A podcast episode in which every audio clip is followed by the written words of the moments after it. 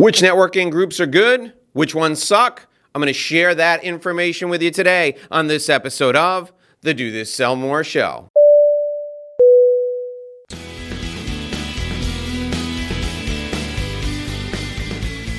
Hey there, workplace warriors. If you are looking to build profitable lifelong relationships, you are in the right place. Welcome to the Do This Sell More podcast, where you can make more money than you ever imagined and still get home in time for dinner. Don't miss out on expert tips and strategies from best-selling author Dave Lorenzo and his high-performing guests. The formula is easy. Listen and take action. In other words, do this, sell more. Now here's your host, the master of relationship sales strategy himself, Dave Lorenzo. Hi, it's Dave Lorenzo. Welcome back to another edition of the Do This Sell More show. I am so glad that you're here. It is great to be with you again today. We're talking today about networking groups and which ones are good and which ones suck. And if you asked me point blank what I would rather do, have a colonoscopy or go to a networking group meeting, I would have a hard time deciding because I think colonoscopies are valuable. Networking groups are a huge pain in the ass, and most of them are a tremendous waste of time. But people ask me about them so often, I'm going to share with you which networking groups you should belong to and which ones you should avoid. In fact, here's what you're going to discover on today's show the eight types of networking groups that exist, which groups are good and which ones suck, and how to attract business from a networking group.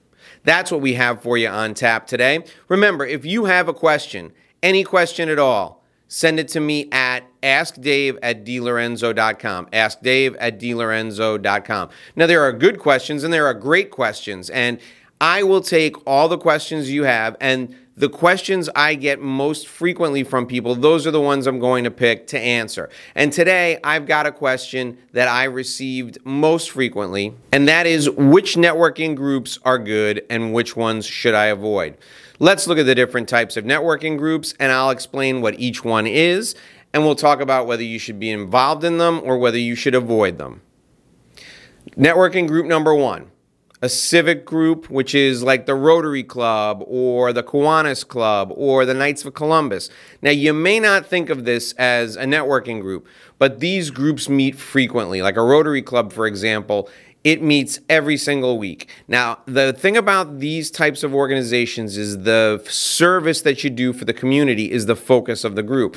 So you're not there to develop business my clients will often come to me and they'll say, Oh, I joined the Rotary Club. I've been in it for a year. I go to every single meeting and I meet with the members of the Rotary outside of the club meetings, and I just can't seem to develop any business from it.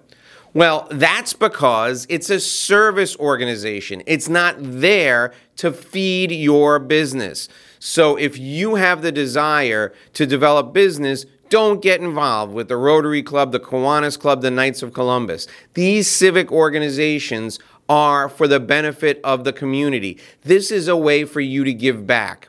You should join one of these organizations, but don't expect it to produce business, and you can't allocate your time budget for marketing to anything you do with these groups.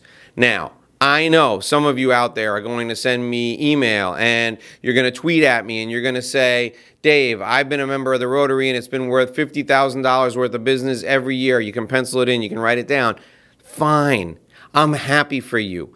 But as someone who's looking to join an organization specifically for business development purposes, civic groups like Rotary, Kiwanis, Knights of Columbus, they should be avoided. The second group are social or athletic groups like country clubs or tennis clubs or cigar clubs. Now, these organizations can really be profitable from a networking perspective, especially if you're a member of a country club and you spend a lot of time there. If you're really into tennis and there are several people you know who are business people within the community who would be good targets for your business, a tennis club is great. A cigar club is fantastic if you're into cigars and there are other people in your community who are into cigars. That's fine. These clubs are good.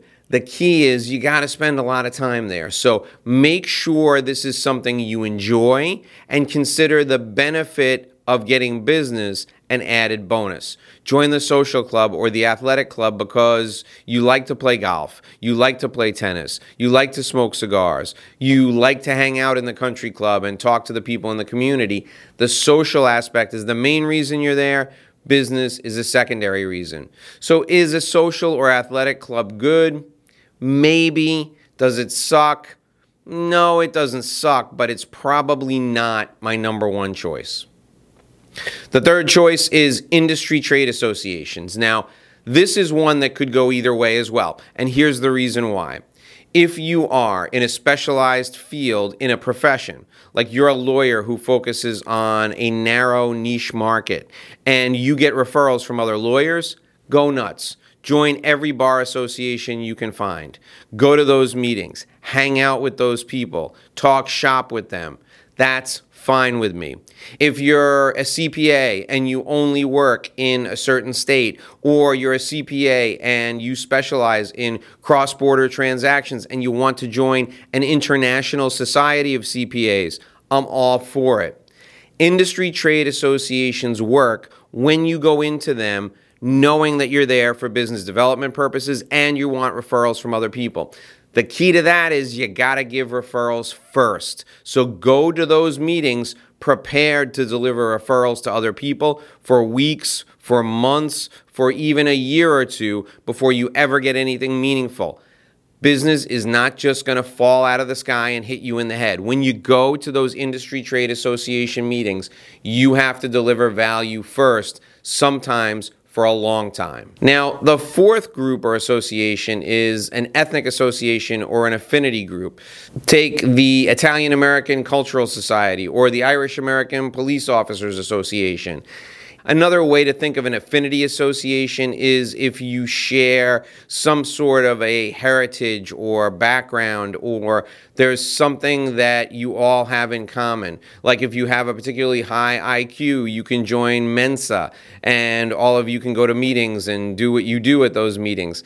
These groups, there probably is not a lot of business there for you if your heritage is important to you and you want to celebrate your heritage and you want to plan the parade for the day that your local affinity group has, that's fine. Do it for that purpose. Don't join an ethnic or affinity group looking to develop business. Number five is business associations like chambers of commerce. Now, the Business Association or the Chamber of Commerce can be a great resource for you if you're opening a new branch or a new office in a specific community. The Chamber is going to help you get up and running. It's going to help you meet everyone who's anyone in the community rapidly. So, the Chamber can be valuable for that. I don't know that the Chamber of Commerce is going to go out of their way to help you develop your business. However, if your business is influential in the community, or if your business requires you to be in an influential position in the community, the Chamber of Commerce is a good place for you to be. So if you want to lobby the local legislature to change a law to help your business, the Chamber of Commerce is a great place for you to go. And you'll meet some people there and you can do business with them. If you're interested in attracting trade missions from other countries, the Chamber of Commerce is a good place for you to go because they probably have trade missions to cities in other countries who want to do business in your city. If you're new, the Chamber of Commerce is a great place for you to go. That's not the place if you're an established business to go looking for referrals. That's not their main function. They're there to help the business community at large. If you want to be influential in the community, that's the place for you to go, become part of the chamber. The sixth group are charities or nonprofits. Do not enter a charity or nonprofit organization for business development purposes. That is not why you should join a charity join a board of a charity or join a charitable organization because you believe in the cause. If you develop business, fine. I don't want you going to a charity looking for a business development opportunity. Stay away from that. Join charities because you believe in the cause. That's not the place to develop business. The seventh group or organization are educational organizations like Entrepreneurs Organization or Young Presidents Organization. These groups are great to sharpen the saw. They're great for you to expand your knowledge base. They're great for you to learn more about how to be, be a great business owner. They're not referral groups.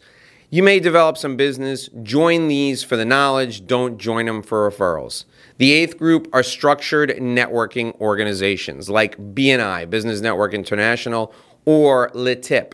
These types of organizations exist specifically for getting referrals. So if you're a small business, if you're uh, an entrepreneur just starting out, join a BNI group. It's a great way for you to learn how to give referrals, to receive referrals. Join another leads organization where they force you every week to look out for the other members of the group. Why am I telling you this? Because those structured networking organizations get you into good referral habits, and that will benefit you for the long term regardless. Let's talk about the formula for success in any group that you join. The formula for success is attend as many meetings as possible. This is why I hate networking if you join a group and you have to go to 10 events a year and each event takes you two hours and driving there takes a half hour driving back takes a half hour that's three hours out of out of your day. You do that 10 times a year that's 30 hours. If you invested those 30 hours in finding a speaking engagement you would attract 10 times the number of leads that you'd attract from any group or organization. So, in order to be good at networking within a group, you got to attend all the meetings, go to all the events, show your face. The second thing you need to do is get into a leadership position or a position of authority as soon as possible. Why? You want to raise your profile. You want people to know who you are. You want people to see you and think that you are the professional that you really are. They have to know who you are. They have to know what you know, and they have to know who you know. You can't possibly meet with all these people one on one, so you have to get into a position of leadership or authority. The third thing I want you to do is become president of the group, run the whole place as soon as you possibly can. If you can't do it within 12 to 18 months, don't join the organization. If you don't become president of this group, you're not going to maximize your opportunity. It's just going to be a waste of your time. If you want to maximize your networking opportunities, this is what you need to do. You need to get in there, go to all the meetings, immediately get into a leadership role, and then work as hard as you can to become president so that you're exposed to everyone. Business networking is a good way to start a new business if you have no budget, if you have no money to spend at all. It's a good way to connect with people in your profession if you're a professional. It's a good way to give back to the community, but it's not the best way to grow your business. So if you're doing it, you have to be doing it because you believe in a cause. This is the best way to maximize the time you're spending on business networking. Now, I want to share one final thought with you before we go today. I built my business when I first started on business networking. So, although it sounds like I'm really down on it, I started my business from scratch in a recession. And I was able to determine who in the local community was a real player and who I really wasn't going to ever be able to do business with. And I was also able to get introductions to many people who delivered a lot of speaking engagements via referral to me. That's how I used business networking when I first started and money was tight. If you're doing it for that purpose, more power to you. I just gave you the formula for success. Attend all the meetings, get into a leadership role, become president as quickly as you can.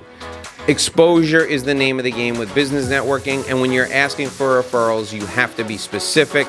And I would ask for referrals all the time for ways to get in front of groups of people, either through speaking or publishing or joint ventures.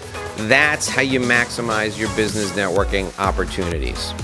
I'm Dave Lorenzo. It is an honor to be with you every day. It was a thrill to be with you today to talk about business networking groups, which were great and which sucked. Until tomorrow, here's hoping you do this and sell more.